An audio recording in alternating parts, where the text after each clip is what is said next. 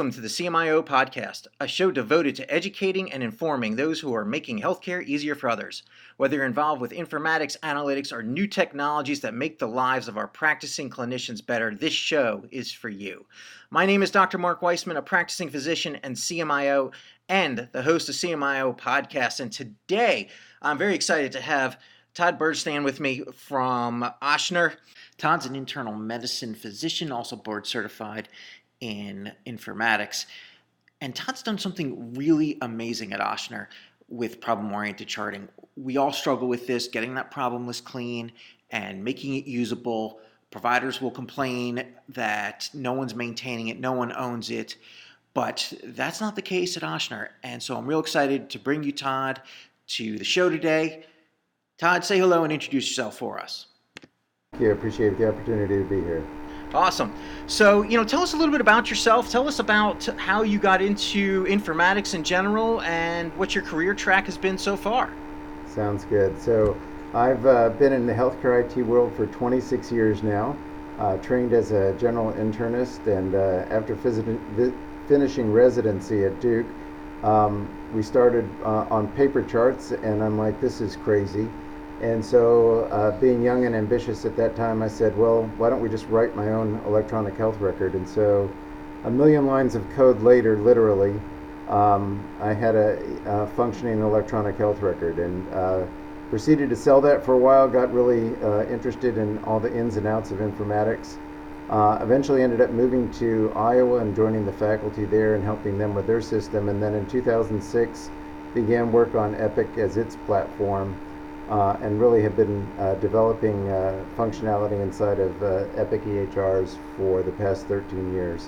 For the past 3 years, I've been down here at Ochsner as the CMIO for the system, and really it's been a great experience, a lot of support down here to really innovate, and one of the big innovations has been problem-oriented charting. So you've really taken on the technical side of this. You've got a lot of experience, it sounds like, in coding, probably more than our average listener. How do you feel that the coding has helped you as a CMIO? Does that play a role at all, or is that just a fun part of your past, or does it still relate?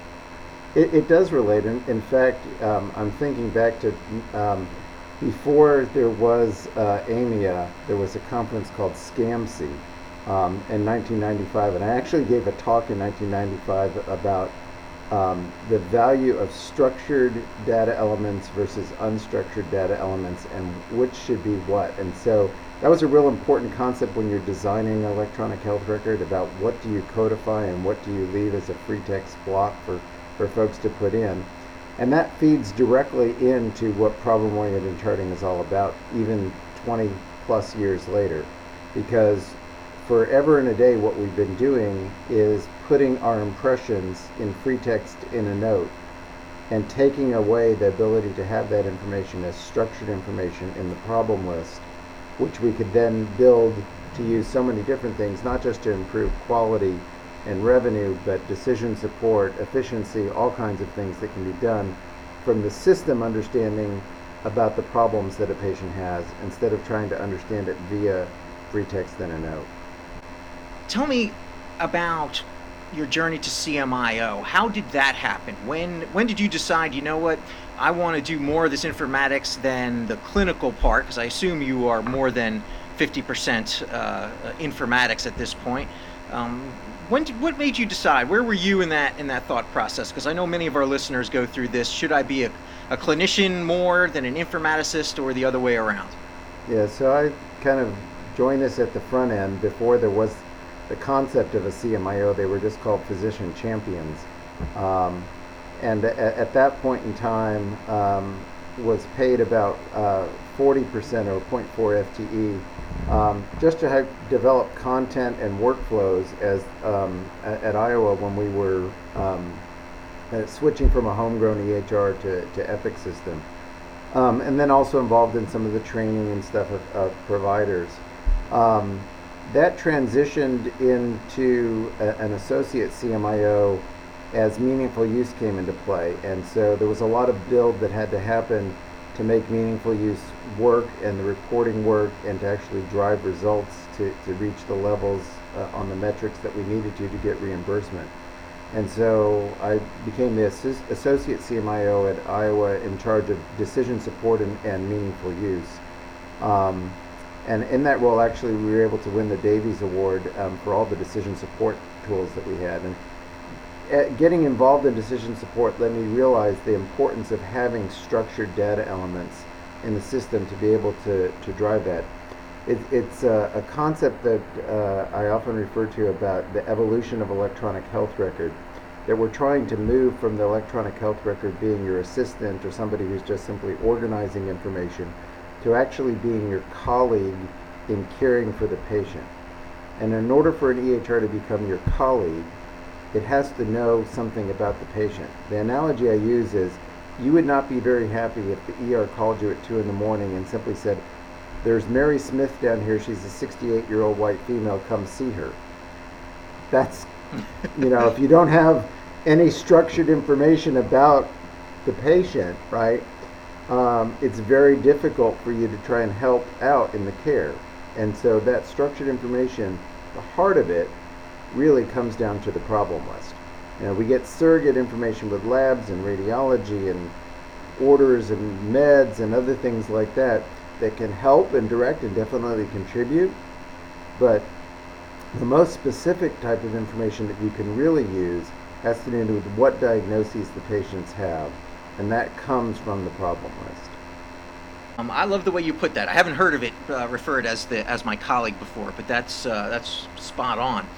So you arrive at Ochsner, and what do things look like? What do you, in terms of problem-oriented charting, what's the lay of the land? Why did you need this? What made you decide to tackle this? There are certainly easier things to tackle in this world.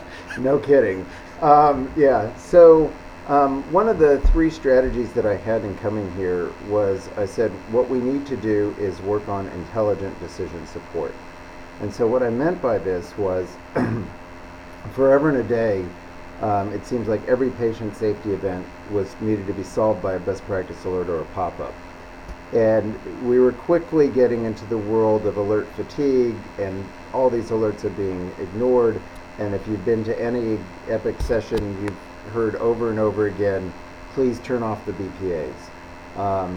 So we needed to figure out how to provide decision support, because we wanted to really, again, have the EMR function as your colleague, but we needed to do it in an intelligent way so that it was obeying those 5 rights of clinical decision support about the right patient at the right time and going to the right provider with the right information. So all those things needed to be in place, and at the center of that was we had to fix the problem list. And so, like almost every organization I think that's out here right now, they will say the problem list was a mess, and we were no different. Our problem list was a mess. So either organizations, when they joined an electronic health record, either took everything that they had and dumped it into the problem list, or started from clean. And so either people's problem lists are filled with a bunch of duplicates and junk, or it's filled with nothing and missing huge gaps of pieces of information. But very few organizations had a clean problem list that they could rely on. And so we thought about this and we said, why is that? Why does it have such a difficulty? And we looked to areas where the problem list was doing a little bit better, and one of those areas was in the clinic for folks that are on a regular basis being seen by somebody in internal medicine or family medicine as a PCP, and that physician was going to that problem list and cleaning it on every visit. And so we thought about that from the inpatient side, and we said, why doesn't that happen? And the answer was, there's nothing in the daily workflow that drives you to the problem list, right? You've got to go to orders to put in orders. You've got to go to notes to put in notes. You've got to go to charges to drop your charges. You've got to go to the results review to look at your lab results. Nothing in my daily workflow is driving me to the problem list, right? Mm-hmm. And so we needed to fix the workflow to drive folks to the problem list every day to keep it accurate and updated. And the only way that we could do that was made it so that you couldn't generate your note unless it came from the problem list, and therefore became problem-oriented charting. So how did you do that? Tell me a little bit about how you got the buy-in for it, technically, I guess, maybe a little bit about how you do it without going into Epic's intellectual property, and you know, how did you overcome what I am sure was some resistance out there? There's no way this thing went through with everyone smiling and hugging you. No. So if you want to rock the boat, this is one way to do it. Absolutely. So part of it is that we realize nobody is trained in doing this, right? We're all trained in doing SOAP notes, but we're really not trained in doing problem-oriented charting. So we knew it was going to have to be very different, and it's going to take a lot of buy-in. So the first thing that we thought about with this is, okay, what are the things that we can sell? What are the carrots that we can provide to help make people attracted to doing this? And so we had several. The first is that we could design a template that was specific to each service that had all the pieces of information linked in it that they wanted linked and would appear automatically. So we literally sat down with 70 different departments and said, tell me about your ideal admission note. Tell me about your ideal progress note. Tell me about your ideal consult note. Tell me about your ideal discharge note. What do you want on there? What labs? What vitals? What eyes and nose? What history? Tell me what it looks like when it's perfect, okay? And we literally designed each of those notes for each of the 70 departments. And so that was the first carrot, was they're going to get a note that is consistent, that looks the same every time, and it's going to have all the things in it that they want to have in it defaulted in. So that was the first carrot, all right? The second carrot was, so tell me what is difficult, and one of the things that was difficult was handoffs. So a lot of services right now, most services, I'm on for a week, 2 weeks, whatever, taking care of patients. That I leave, somebody's got to come and take up behind me. And that was a very difficult thing for them to do because they didn't know what was going on with each of the problems. So with problem-oriented charting, what you're doing about the pneumonia, you don't have to go back to 5, 6, 7 days ago to find out what happened with the pneumonia. It's right under the pneumonia, the entire history of what's been doing with the pneumonia. So that became a big selling point, was the ability to have cleaner and more efficient handoffs. The third thing that people hated was whole note copy forward. And the reason for that, everyone hates that. Yes, right, because the patient has a fever of 105 for 7 days in a row, right? Right. Okay, and so we said, look, you don't like this? Fine. If you use problem-oriented charting, what we're essentially doing is we're regenerating a new note for you every day based on the most current data. So we are eliminating whole note copy forward. We're not taking away your ability to move specific pieces of information that should automatically come forward, like what did I do about the pneumonia yesterday? Tell me about that, and then I will just change it to what I'm doing about it today. But we want everything else to be automatically updated and regenerated for me, so I'm not just copying forward. Because if I copy forward the whole note, you know what, I'm going to be lazy and I'm not going to go in and re-edit it to make sure everything is current. Right? So problem-oriented charting eliminated whole note copy forward. That was another big carrot. Right? So now we can trust the note because it's actually current. Right? The fourth carrot that we put in place with problem-oriented charting was it was very difficult to do a discharge summary on somebody who had been here for 2 weeks, 3 weeks, 4 weeks, especially if you weren't taking care of them when they started their care. So you had to go back and look at all the different progress notes and the admission H&P and everything. To write a hospital course, it took a long time for these complicated patients. So our build of problem-oriented charting, we put in a field of hospital course that allows you to update what's going on for major events as the admission is going on. So when it comes time to doing the discharge summary, it just goes and grabs that box basically and puts it in your discharge note. Doing that actually turned out to decrease the time it takes, and we actually measure this through our electronic health record, but the actual time it takes to create a discharge note went down by 75%. that's a big deal. I mean, that's definitely, I mean, if that's a big deal for your hospitalists, but gee, does infectious disease get as excited about this? They're not doing that. They actually do, because again, it has to do with the fact that what they document is at the problem level. So a lot of times, you know, if I have a consultant, sometimes it's difficult for me to understand, what did the consultant say about this problem? I've got to go find that note about what the consultant said. It may not be the most current note. It may have to go back 3 or 4 notes. And so it's very inefficient for me to try and say, what did they say about why they wanted to keep these antibiotics and how long they needed to keep the antibiotics and everything else, right? Not a problem. I go under the, you know, infected leg ulcer, and I have ability to see, show me what everybody has said about this, irregardless of the service that it is contributing the note. So I can quickly see what infectious disease has said about this ulcer. It's also delineated by department. So while I'm taking over, as for example, in hospital medicine, I will get to edit and see what everybody from hospital medicine put before me. So that's fed up into my queue here, essentially, of how I document on that problem.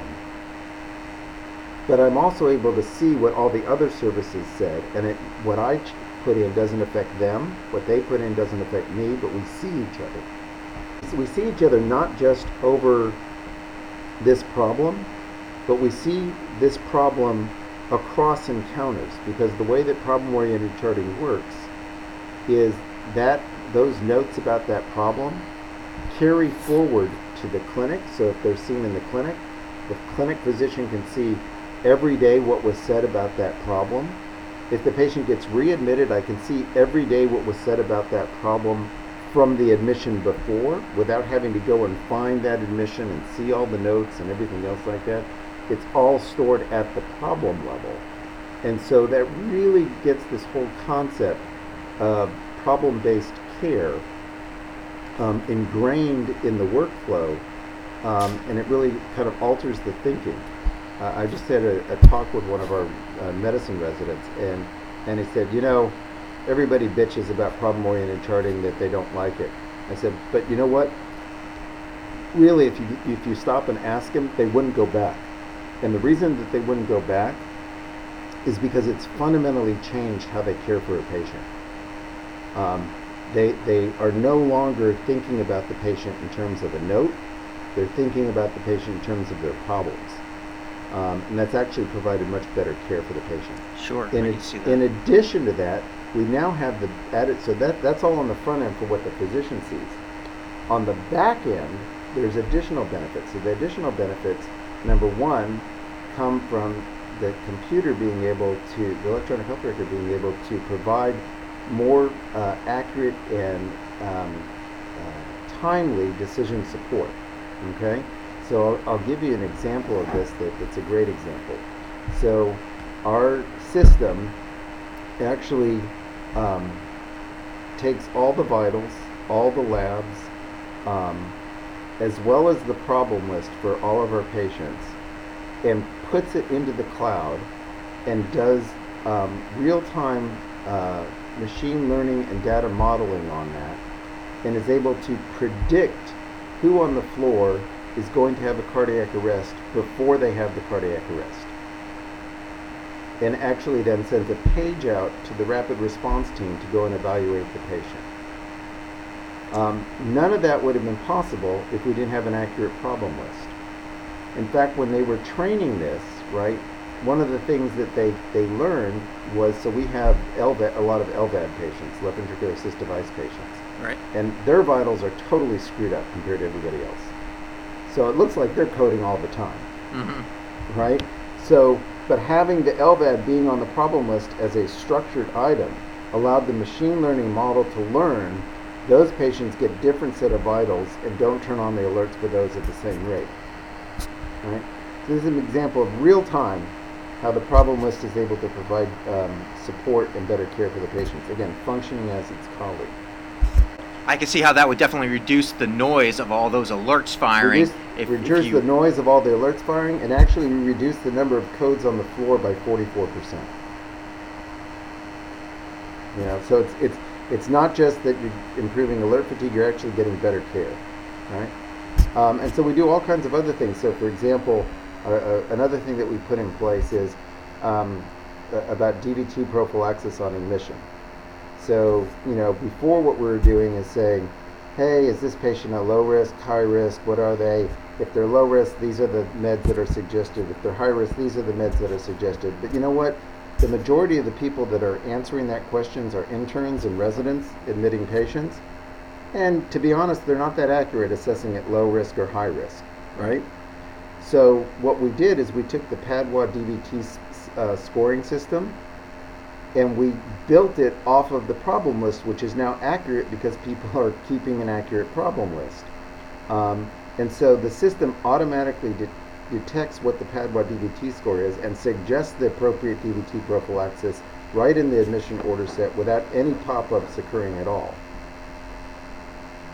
So I get that you're using the assessment and plan part of the problem list. Are you using the overview section as well? Do you have people talking about, okay, this problem started, you know, hypertension, and it began, you know, 1995 and stuff like that, or is it really just give me the stuff from today? Today I'm going to put in my assessment and plan, yes. And that's what's in there. So both, and actually, so the folks up in Cleveland Clinic were using the overview section as the assessment and plan section, and that screwed a bunch of stuff up because it carries through into the clinic, and it was messing up the problems in the clinic. Sure.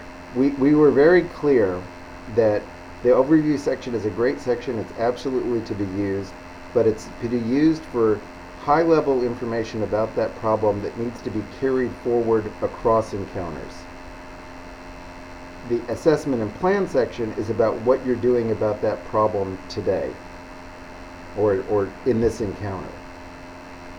Right. Yeah, I think that's important because I've seen people really mess that up, and you know, when you're using your links to pull in the data into your note, do you need to pull that overview section in every single time? Yeah, so our link does not pull the note we use in the progress note section does not pull the overview note. Right. It just pulls the assessment and plan note. That makes sense, absolutely. Yeah. So, and then the third piece of the puzzle that got better with problem-oriented charting had to do with quality and coding.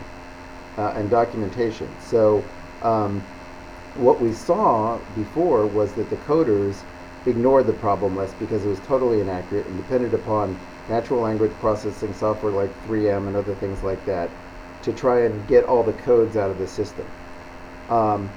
With the cleaning up of the problem list, the coders actually now start the coding process by looking at the problem list. Our CDI nurses actually start what they do looking at the problem list.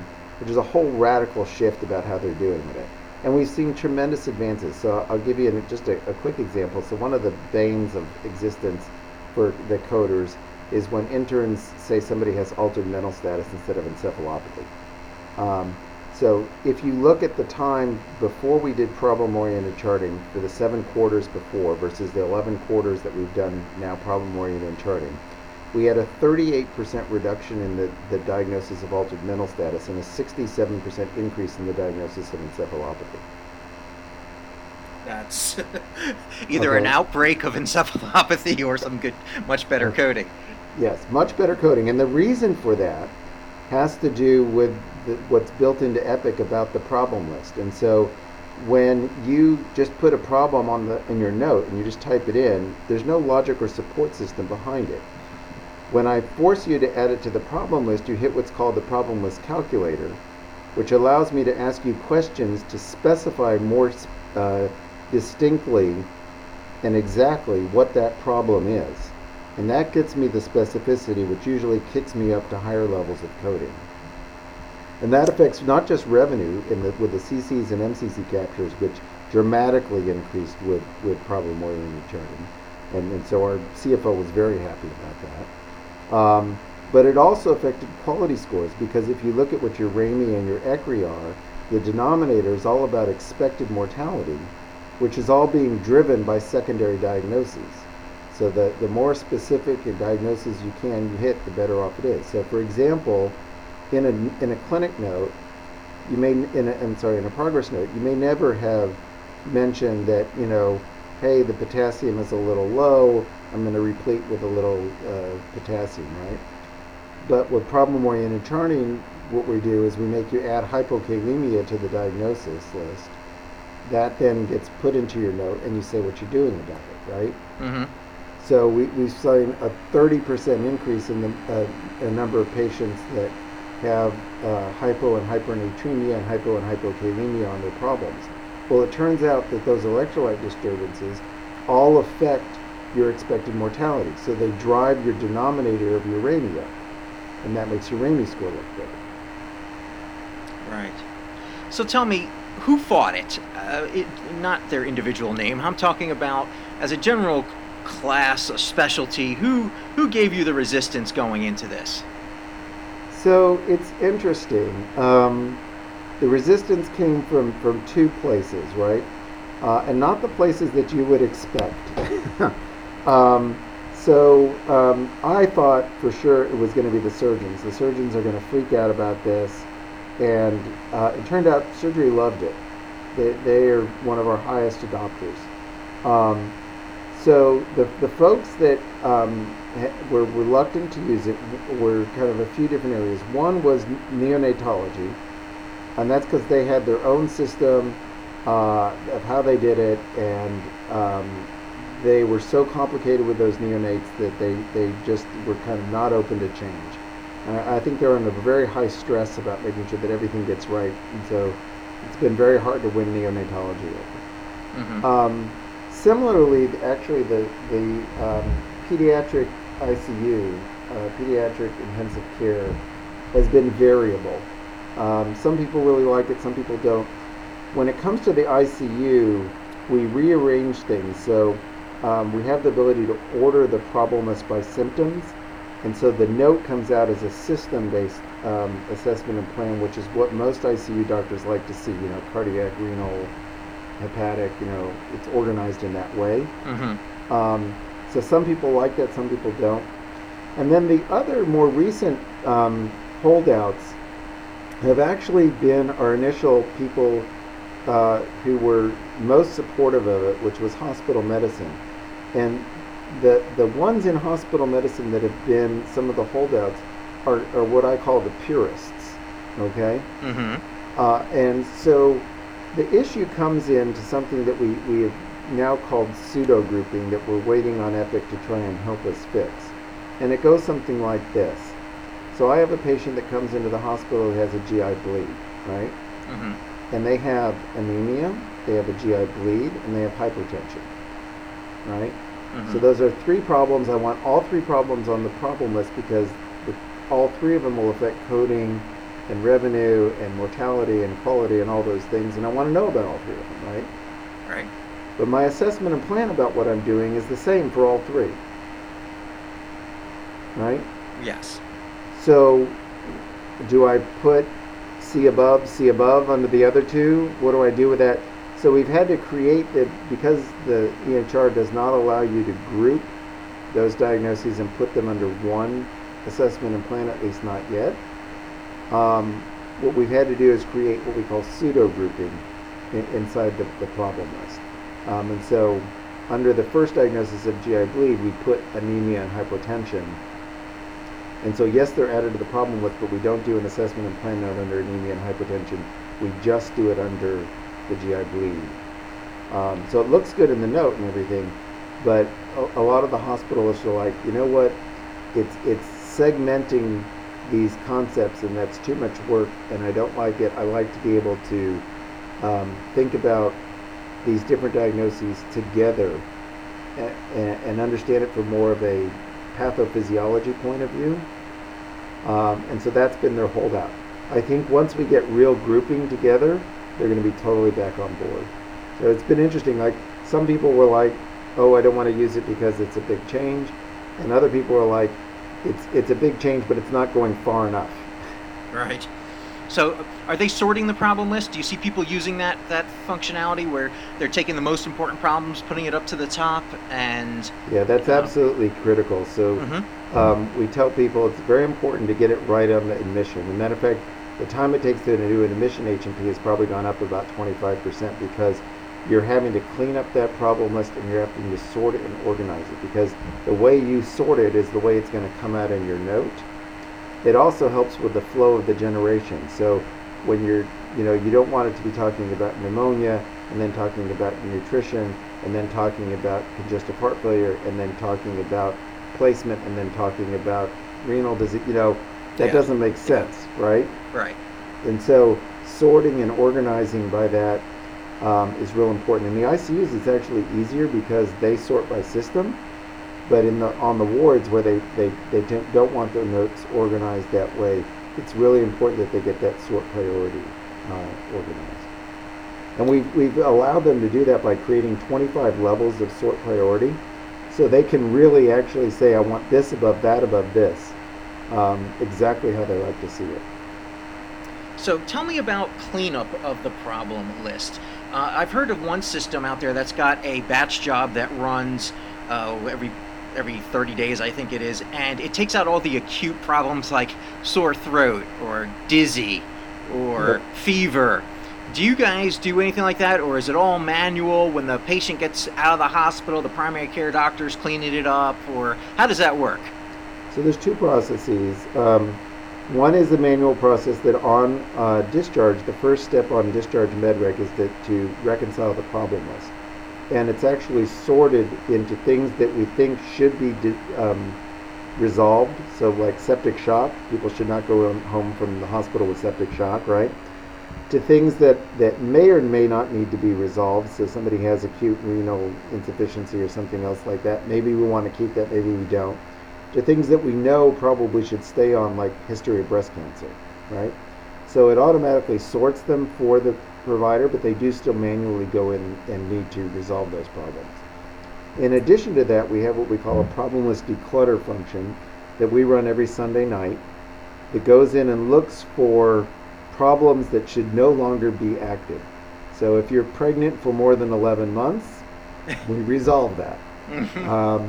You know, acute cough, you know, acute UTI, anything like that we think this is a self-limited problem, probably should have just been on the visit diagnosis, not on the problem list. We auto-resolve all those things, and so that occurs every Sunday.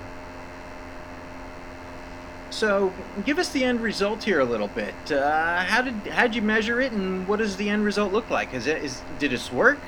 So it's working great. Our overall adoption rates are around 80% of all notes are written through problem-oriented charting. That includes not just residents and interns that we kind of dictate this is how you're going to do it, but attendings that take care of patients on their own, as well as even community physicians that just come in and admit to our hospitals. And this is across over 20 hospitals that we are live on and bringing on board. They all have adopted problem-oriented charting. So we're really excited about that. What we've now seen, in addition to this, is that problem-oriented charting is now going into the outpatient world. And so this started with our endocrine clinic, now our renal clinics are doing it as well. But this is really fantastic and very efficient way to do outpatient notes as well. Because again, when my endocrinologist sees the patient with diabetes, what they did about that diabetes is stored as an assessment and plan note under the diabetes from before. They can even put links in there to most recent labs, and so that they just hit the refresh button, it updates the most current labs in their assessment and plan note automatically. And yet it generates the note again, real time based on the most current information. In addition to that, the labs that they order, the medications that they order, when they associate those with the diagnosis, they now appear underneath that diagnosis in the problem list. So the meds that need to be refilled can all be done from the problem list. The labs that need to be reordered and the results of them are right there from the problem list. So it's it reorganizes everything for the provider based on the problems that the patient has. Right. So. You know, I, the The reason why I wanted you on this show is because you got to that 80% mark. I mean, if you only got to 60%, you slacker, I don't think we would have had you on here, but no, I'm teasing. I mean, oh my goodness, 80%, I mean, including community physicians, this is really groundbreaking. I've not heard of this kind of success from another system, so congratulations on that. That's amazing. I will say it did take the commitment and support from our senior administration. So, what our senior administration said for our employed providers is we're making this a target for you. And so they came to us and asked us, so we really think that this is where we want to go. We see the benefits that you're telling us about it. What can we do to be supportive about this? And they said, well, we need to get everybody on board. And the reason for that is if you're not doing problem-oriented charting and I pick up your patient and now I've got to take all your note and redivide it up into being assigned to individual problems, my life is miserable, okay? Mm-hmm. So everybody needs to be doing it in order for it to be easy for everybody to do it. And so we set this threshold that as a department, your department needed to be at 80% of your notes done that way. And the senior administration tied some of their financial bonuses to that 80% mark. So doing that the first year, 96% of our departments hit that target. Nice. Very, very impressive. So any advice for anyone who is crazy enough to think about attempting this back home? What should we know before we do this? So I think, there are a few pieces of advice. One is meet with each individual department to understand what they want as an ideal note. If you're creating a templated note for them through problem-oriented charting that's not what they want to see and they've got to edit, you're dead in the water. So it takes a lot of work to go meet with them and find out what they want and what they don't want, but it pays benefits in spades on the back end. Did you personally go and meet with them, or was this physician informaticists or the trainers? Or this was you? No, I went and personally met with each department. I mean, several hundred meetings. Okay. So you're a patient man. This took a while for you to put into place. We started in October of 2016, and July of 2017 they were all built. So it was about 8 months. How can people follow you if they wanted to here, or social media? Email is the best way. So I do have a LinkedIn account. You're welcome to reach me on LinkedIn. I don't have a Twitter account, but you can just email me as well. It's todd.bergstein@ochsner.org. So we can put that on the podcast. Thank you for that. And so you're also going to be doing a UGM presentation in August. So you're going to be talking about this topic as well, aren't you? Yes, we'll be presenting on Monday, the first day of the UGM, as part of the Physician Advisory Council. Looking forward to seeing any of you there that would like to come and actually see some of the data and screenshots and everything that we can only show you under Epic's permission. Well, I think that's fantastic that those who are on Epic will get a chance to perhaps ask you their questions in person. I want to thank you for coming on the show today. That is our show for today. You've been listening to the CMIO podcast. I've been your host, Dr. Mark Weissman. You can reach out to me on LinkedIn or email me at cmiopodcast@gmail.com or go to the website at cmiopodcast.com. Send me your ideas for shows, guests you'd like to hear from, general feedback, or just to connect. I look forward to bringing you our next episode.